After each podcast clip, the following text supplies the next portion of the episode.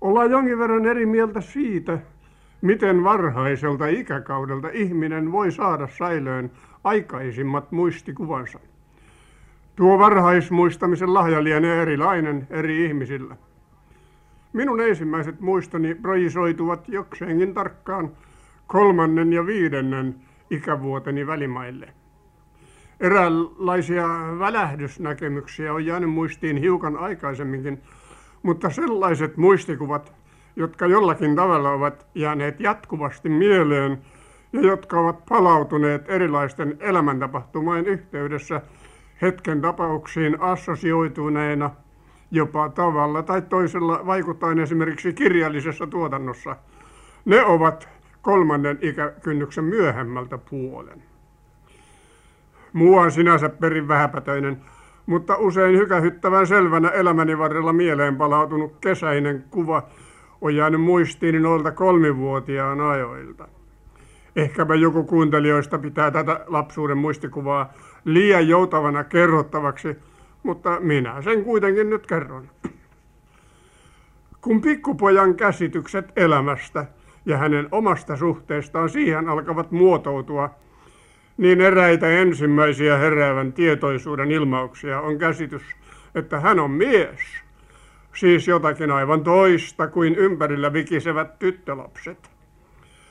Tuon asian tajusin verraten varhain minäkin. Siksipä tätä tietoisuuttani hämmetikin pahasti se seikka, että kotini lähimpäin naapurien pojilla, Haapojankallella ja Värjärin Oskarilla, oli miehuuden näkyvissä varusteissa ratkaiseva etumatka minuun nähden. Heillä oli housuissaan eturako, josta pojat päästelivät, että huiskis vain, kun sen sijaan minun täytyi sen pikkuasiankin vuoksi aukaista housujen takaluukkua. Tuo asiaintila synkisti silloista maailmankuvaani, mutta valittamisesta ei ollut apua, sillä äitini sanoi, että Kalle ja Oskari ovat vanhempia, heille tuo sopii, mutta minulle ei etupuolisen toiminnan aika ole vielä tullut. Keskustelun kuuli Möttösen Tiina, kotini työmiehen emäntä, ja hän ymmärsi nuoren miehen elämän raskaan paineen. Hiljana kesäisenä sunnuntaina, jolloin pihallamme sireenit muhkeimmillaan kukkivat ja tuoksuivat, otti Tiina sakset ja sanoi, että mennäänpä Sarttu tuonne sireenien taakse nyt. Ja klipsis. Minulla oli oikeat miesten housut. Jo samana iltapäivänä oli meitä 3 uljaasti keikistävää poikaa vanhan tervahaudan partaalla. Näin olin sireenien kukkiessa ja tuoksuessa sivuuttanut erään tärkeän elämänvaiheen. Tuo kuva, sakea sireenipensaikko ja sen väkevä tuoksu liittyneenä suureen mielenhuojennukseen, on seurannut minua halki elämän, ja välillisesti olen sen oikeastaan sillä hetkellä tuota alkutapahtumaa ajattelematta siirtänyt jossakin muodossa kirjalliseen tuotantoonikin. Kerran tuo lapsuusmuisto palautui taas sangen aistimusvoimaisena erääseen elämän sattumaan. Se tapahtui Sääksmäellä Rapolan kartanossa. Siellä on komea sireenipensaitten rivi tien varressa, oli ainakin ennen. Eräänä kesänä 1930-luvulla oli silloinen tasavallan presidentti Svinhullut vieraisilla Rapolassa syntymäkodissaan, ja hän kulki seurueineen tuota sireenikujaa pitkin. Minä en kuulunut kutsuvieraisiin, vaan seisoin sivummalla juhlallista menoa tarkaten, ja minua suuresti harmitti silloin joku asia. Mutta äkkiä minua alkoi naurattaa. Tunsin väkevänä mielteenä, melkein kuin hallusinaatiokuvana, olevani jälleen 3-vuotias, joka harmittelee jotakin itse asiassa mitä mitättömintä elämän pikkuseikkaa, mutta joka siellä syreenien varjossa äkkiä vapautuu painostavasta tunnelatauksestaan ja kokee elämän jälleen antoisan täydellisenä. Sitten toinen pienoiskuva, ehkä 5-vuotis ikäkaudelta. Muistan tarkalleen syksyisen päivän, jolloin vingahteleva pohjoismyrsky taivutteli kotipihani puita. Isäni lähetti minut asialle, vaihtamaan naapurissa hopearahoiksi 5 markan seteliä. Sain kouraani tuon siihen aikaan ison rahan, 5-sen, ja lähdin juoksemaan kylään. Mutta tielle tultuani tuulenpuuska sieppasikin viitosen hyppysistäni ja lennätti ilmaan näkymättömiin. Itkuhan minulta pääsi. Juoksin takaisin ja etsin äidin, jolle kerroin, mitä oli sattunut. Sain ensin tuiman nuhteen, mutta sitten juoksimme yhdessä etsimään, joka eksintä tietysti sellaisessa tuulessa tuntuu aivan turhalta. Äiti kysyi, missä kohdin seteli lähti lentoon. Näytin paikan ja äiti sanoi, katsotaanpa nyt, miten tuuli kiertää, kuinkahan se veisi paperipalan. Samassa leikkasi minullakin. Juoksin sisään, repäisin sanomalehdestä suunnilleen setelin kokoisen palasen, menin samaan paikkaan, mistä seteli lensi ilmaan ja päästin paperin lentoon.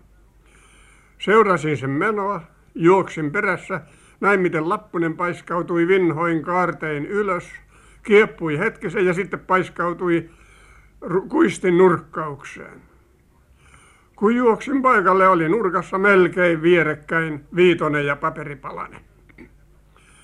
Tuokin tapaus on merkillisen usein elämäni varrella palautunut mieleeni ja aina samanlaisissa toivottomilta näyttävissä tilanteissa. Koitahan paperilapulla. Se on ollut kuin merkillinen faattum, joka on antanut äkkilohtoa ja tuonut uskovarmuutta antavan tunteen. Se on merkinnyt jotakin samaa kuin älähän hätäile, pahalta näyttää, mutta kyllä se järjestyy. Tietysti se on ollut selvää fatalismia, hieman vaikkapa naurettavaakin uskoa sattumaan, mutta miksi ei myös kohtaloon, sallimukseen. Joka tapauksessa tuokin lapsuustapahtuma on seurannut minua läpi elämän. Olen sen myös aikoinaan siirtänyt erään romaanini lehdille. Monella tavalla lapsuusmuistoihini liittyy jokin.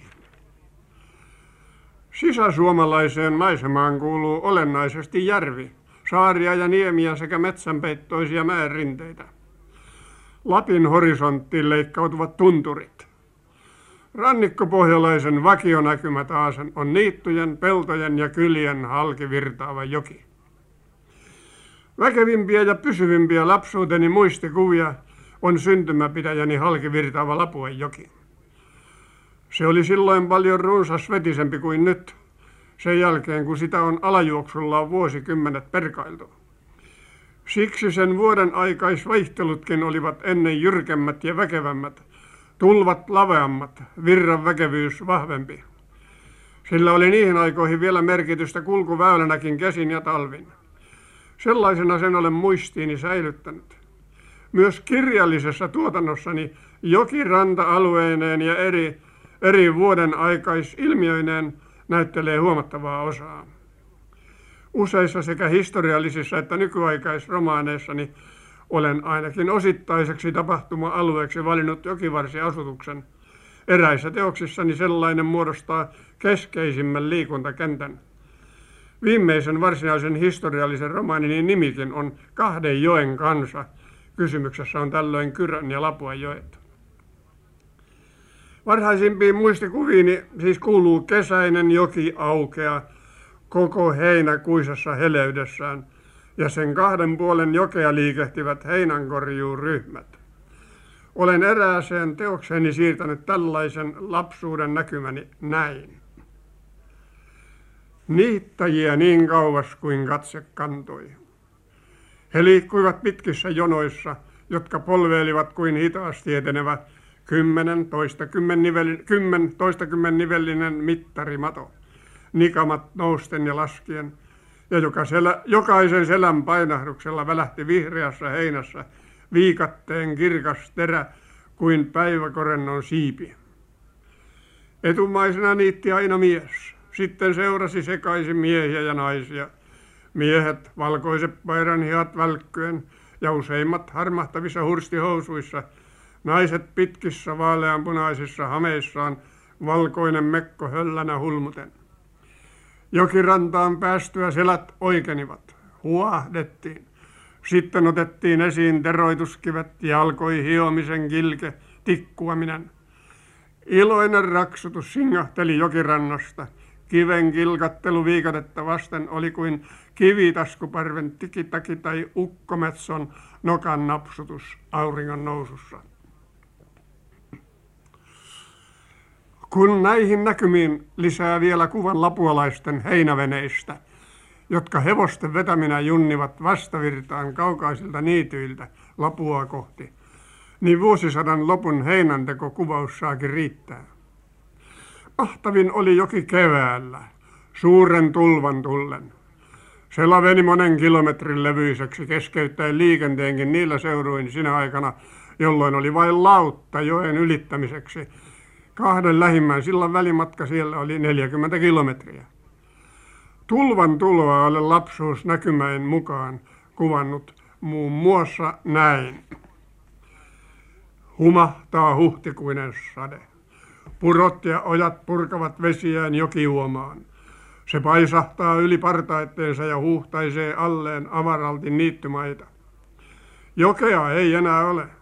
On vain kilometrien levyinen merta kohti vyöryvä vetten paljous, joka loivasti lainehtivalla pinnallaan kantaa suuria likaisen harmaita jäätelejä. Ne lamaavat alleen tiheät pajupensaikot. Pysähtelevät, pyörähtelevät, lähtevät jälleen junnaamaan vääjäämättömästi virran painamina, murentavat tylpän kuononsa harmaiden latojen seiniin, rysäyttävät hajalleen ladon siellä ja täällä, sirottaen hirret vettä vietäviksi. Joskus nousee vyöryvälle laineikolle kokonaisia peltoja, jotka ovat leikkautuneet irralleen roudan rajasta ja seilaavat tulvan mukana virstan kaksi, kunnes tarttuvat pensaikon reunaan ja painuvat uusiin asemiin. Jossakin alempana, missä törmät nousevat korkeampina, muodostuu jääpato. Vesi paisahtaa nopeasti. Ylempänä olevissa kylissä joutuvat ihmiset ja karja pakenemaan veden uhkan tieltä, mutta pian he pääsevät palaamaan jälleen, kun padot jyskyen murtuvat ja vedet syöksyvät merta kohti vaahdoten ja pauhaten. Kevään kohisevassa sinfoniassa soittaa joki väkevästi teemaa, talvelta henki pois, kesä esiin.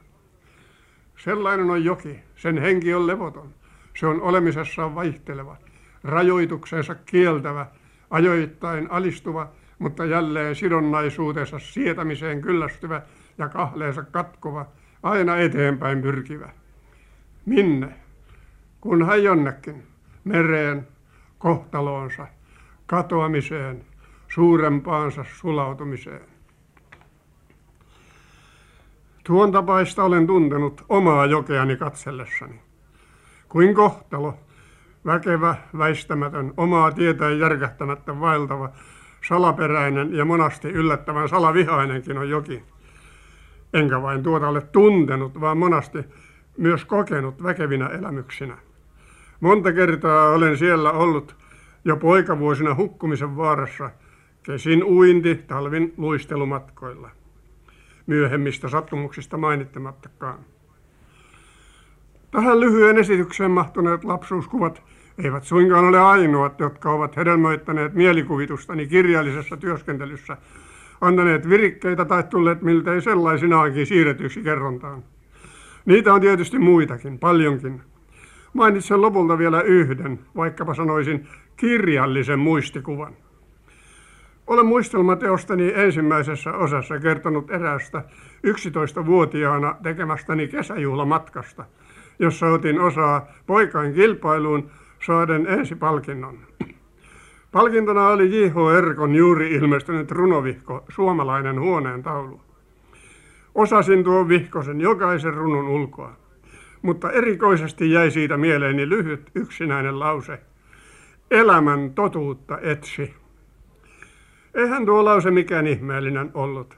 Ei runollisessa mielessä enempää kuin olevaisuuden probleemien ratkojanakaan, mutta kolmisanaisessa lyhyydessä se kuitenkin iskeytyi mieleeni pysyvästi kuin kiveen hakattuna, näkö- ja kuulokuvana. Ja on usein elämäni varrella määrätyissä tilanteissa välähtänyt esiin kansalaisena, kirjailijana, lehtimiehenä ja politiikassakin. Ei varsinaisesti osoittain suuntaa, vaan pakottaen etsimään, arvioimaan, valitsemaan, missä mielessä ja muodossa, minkälaisissa tilanteissa ja mitä aikaan saaden, ehkäpä ei aina mitään. Sen selittämiseen ei tässä ole tilaisuutta, vaan ainoastaan sen seikan toteamiseen, että tuollainenkin lapsuudessa mieleen iskostunut lausahdus voi jäädä vaikuttamaan koko elämän ajaksi.